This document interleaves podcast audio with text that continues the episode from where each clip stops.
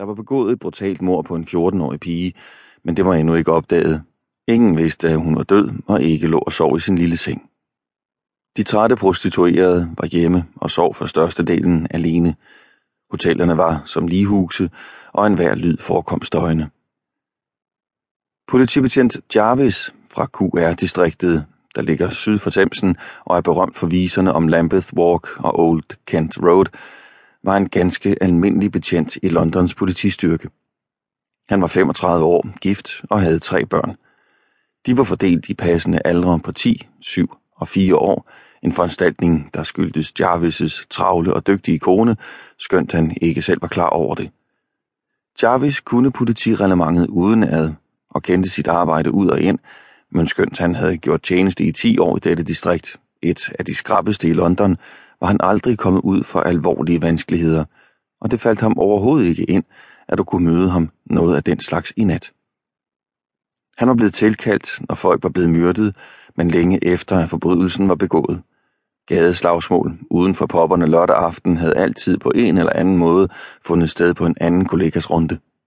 Han havde overvejet en del ulykkestilfælde og ydet førstehjælp adskillige gange, men det var jo en del af rutinearbejdet. Han havde foretaget et par anholdelser, men aldrig af nogen farlig forbryder, og han nærede ikke noget ønske om at gøre sig mere bemærket.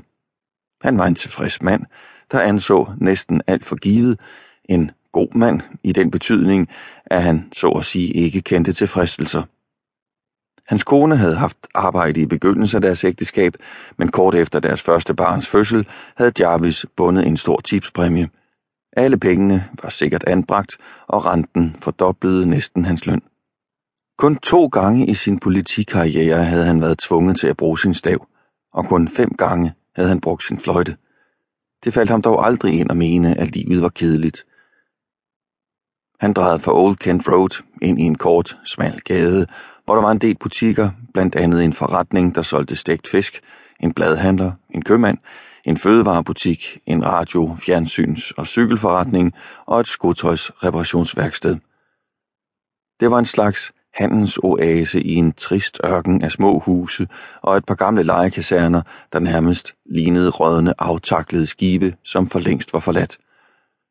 Der ville have været flere af disse legekaserner, hvis der ikke var faldet bomber under krigen. Faktisk for så længe siden, at en hel generation var vokset op her, uden mindste kendskab til den redsel, kæmpebrændende kunne forårsage. Der eksisterede store planer til et mægtigt byggeprojekt, der skulle udslette hele dette slumkvarter og erstatte det med moderne, nye lejligheder med fjernsynsantenner osv., men de lå og samlede støv på rådhuset og i boligministeriet. Og planerne havde ligget brak så længe, at selv arkitekterne, der havde tegnet dem, næsten havde opgivet håbet om at få dem realiseret. Når ministeren blev mindet om sagen, plejede han at svare, at alt kunne jo ikke blive gjort på én gang. I dette slumkvarter boede der nogle få tyve, og i de sidste par uger havde der to gange været indbrud i en af butikkerne, men det var ikke de store bræk. Det drejede sig hovedsageligt om cigaretter, chokolade og radioreservedele.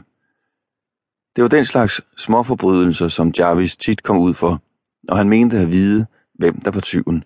Hvis han havde ret, var det en italiensk tjener, der arbejdede i en af West Ends billigere natklubber, og som regel vendte hjem ved halv fire tiden om morgenen.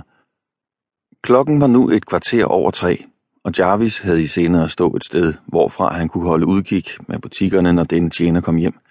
Han havde planlagt det hele, da han kendte tjenerens vaner ud og ind. Han kendte de fleste folks vaner på sin runde, for det var jo hans job. Bag butikkerne lå 10 store femetages lejekaserner med udvendige trapper, og i hver af dem var 10 lejligheder, så hver rummede 10 familier.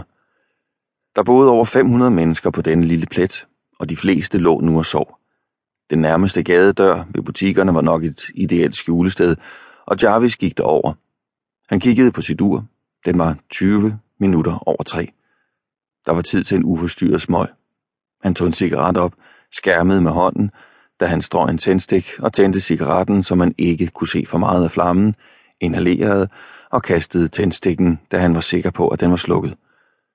Aprilnatten var kølig, men ikke kold. Månen var forsvundet bag taget på huset overfor. En summen af lyde fra dokkerne på den anden side floden blev mere tydelig.